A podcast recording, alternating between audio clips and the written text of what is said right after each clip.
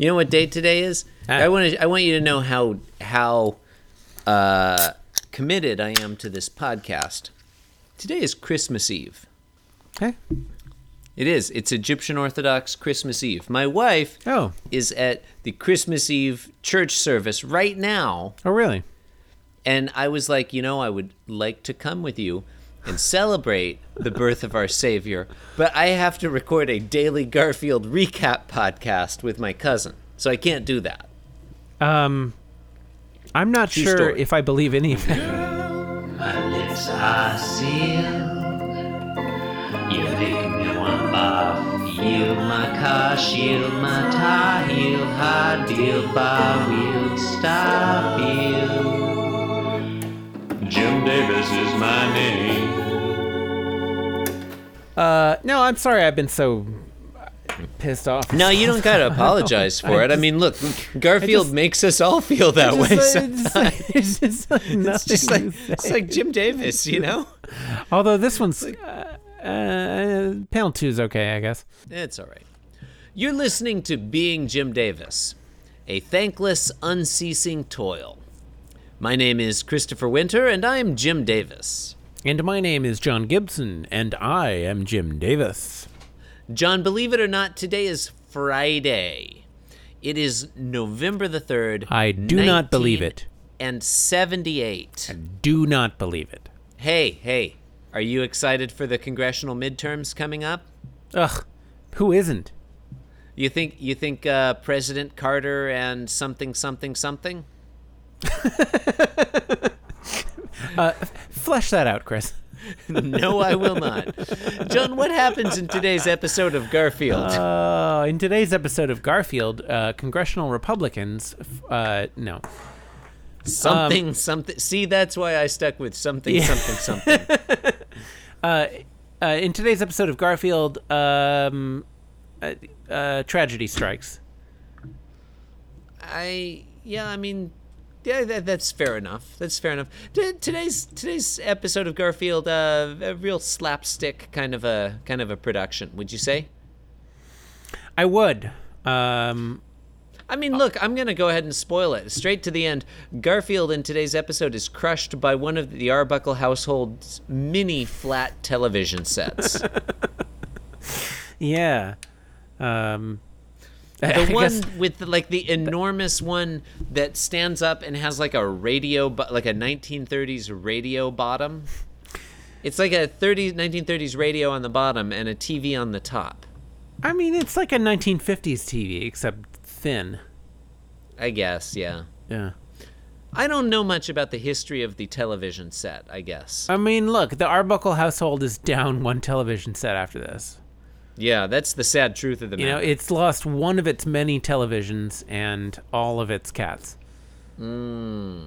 Although, spoiler alert, Garfield may just be alive because the strip does not end for at least another 38 years. Do you want to keep talking about the strip without saying what happens in it? Because if you do, I'll note that it's unclear in the final panel whether that's Garfield thinking or the television. I think it's unlikely that it's the television. it work, works but either way. I, I'd love to see where you where you're going to go with that. Okay, so uh, whew, boy, panel one, hey, Um, Classic panel. classic panel. I mean, you can you can really see panel one. Jim Davis is setting up some hijinks to come in panels two and three. Uh, classic panel one. So Garfield Odie is standing at right, facing to the right. He doesn't know what's happening behind him, and boy, is he oblivious to some to some machinations because directly behind him is this television we've been describing. It's a massive piece of furniture. It's sitting on a baby blue rug. And now Garfield is behind the TV and he's holding the rug, holding one end of the rug, looking devilish. What's he gonna do if you thought he's gonna pull the rug to make the television fall forward on Odie? You were right, because that's what he tries to do in panel two. Panel two, Chris, Garfield um, pulls, zips back the rug. Chris, the television um, flies up and backwards into the air, and John has a comment. No, you're right. I've been talking too much. I feel like usually uh, most weeks you describe the action of the panels for the most part, but this week you've seemed real down, and so I've just been. St- and also, you did not look at any of the strips before we started recording. And Or possibly- sometimes you possibly were not- not, looking at possibly the not dur- during. Yeah. Okay. So I've been talking a lot, but yeah, go on. What? Is that a rug? Or is that Garfield's famous blue blankie? Oh, you know what? That is a good point.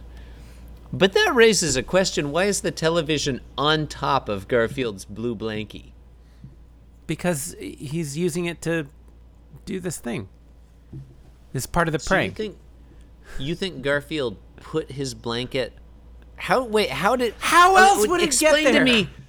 Explain to me the sequence of events. What did this cat, and I underline that cat, do to set up this this this uh the panel one? Garfield put his blanket down and then he put the TV on top of it. I mean, the TV is like bigger than him. Well, maybe it's hollow inside. And why would he do that? Just like in, he did that in hopes that Odie would maybe come stand in front of the TV and look the other way. That's what Odie does. Odie finds uh, things to stand with his back towards and look oblivious. That's what Odie does. Like Hmm. Sort of every the way, time like- we've seen Odie, he's been standing like that. That's Like, a good point. Well, sometimes he also barks surprisingly, but Okay, all right. Yeah. You, you know what I mean, though. no, I do. You're you know I hadn't thought of it before, but you're right. It's sort of in the same fashion that John Arbuckle prepares food and then leaves the room. Odie goes to a precarious location and then turns himself around so he's looking in the wrong direction. Right. It's weird that he does that. Okay. Anyway, panel two, Garfield pulls back the blanket, the TV flies up in the air. But the thing is, instead of tipping forward, like have it keeping its bottom basically stationary and having its front tip forward, its top remains stationary and its bottom half tips upward and left, back and left, such that it is now like horizontal over Garfield, which seems weird. Clearly, the top of the TV set is anchored to something. Could be a you Yeah, know, that's really the only possibility. Um, could be a, a very thin uh, person standing um, behind it. No, that doesn't make sense. No, nothing. but no, you're right. No other. Uh, the physics do not work out unless the top of the television set is somehow secured to. I mean, there's nothing there for it to be connected to, but yeah, it, like it's it's it's like the TV is is anchored at the top and rotating around. Anyway, panel three, uh, the set has fallen down on top of Garfield. You can see two of his paws sticking out. And there's a thought bubble pointing towards down there. And, and the thought is, that hurt me more than it did him. Uh, uh, John posited earlier that it was Garfield thinking. I'm not convinced that, uh, like, that could be the TV thinking that. It hurt. It hurt. It really. It hurt him more than it did him. It hurt him. It. Li- it. Li- oh, Jim. did- It's funnier if it's the TV thinking it, right? Uh, uh, so the joke. The joke. Explain the joke to me. Uh, it really did hurt Garfield. You know, it's not. It's the. It's not just the thing that people say that hurt him more than it did me. It actually did hurt him more. Than, I mean, because it- because it it, happened. as much as- the action, the uh, violence befell him instead of Odie. Yeah, yeah, it hurt Garfield somewhat and Odie not at all. Right. Well, it may have hurt Odie emotionally.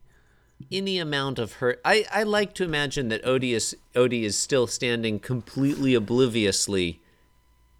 I like to facing the wrong imagine that Odie still. turned around, saw this tableau, and uh, reasoned out what happened, and was just emotionally devastated to learn that his friend Garfield and his partner in crime, really from from just a few days previous to this, uh, Yeah. has just decided to betray him in this way. I, I bet it was a real, you know, um, shit storm.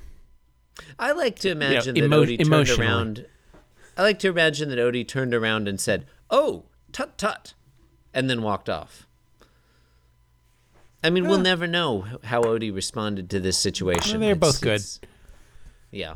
Yeah, it's a real panel Anyway. panel four situation. Hashtag panel four. Um, you've been listening to Being Jim Davis, the podcast that is currently performing sexual acts upon you. Wow. You can support the program by leaving us a five star review on iTunes. I did not write that the one. You didn't? No, did I didn't. Are you di- are you serious that you didn't? I don't think so. No, because I definitely did not write that one. Uh, Haunted Google Doc. Uh, uh, You can support You, the- you can I edit really our didn't write that you can edit our Google Doc at www. you can support the program by leaving us a five star review on iTunes. Please visit the blog at www.beingjimdavis.com where you can leave us a comment. You can send us an email info at beingjimdavis.com. Uh, cafepress.com slash beingjimdavis. That's where to get everything you want. You can follow us on Twitter at beingjimdavis or follow me at the Chris Winter. I mostly don't tweet about Garfield, I so um, I don't know why you would follow me. I agree with all that stuff, Chris. Uh, that is all accurate. You can also follow me at Inscrutable Taco. Thanks for listening and goodbye. See ya.